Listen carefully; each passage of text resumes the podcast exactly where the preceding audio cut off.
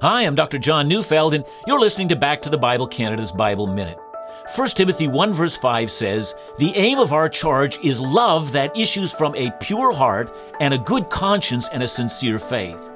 See, all of us receive commands of various sorts as we progress throughout life.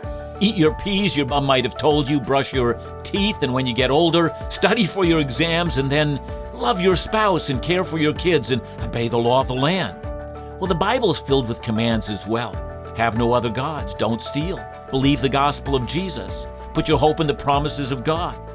1 Timothy 1 verse 5 says the commands found in the book and for that matter in the whole Bible, are motivated not by the desire to put us in our place, but the desire to show us love.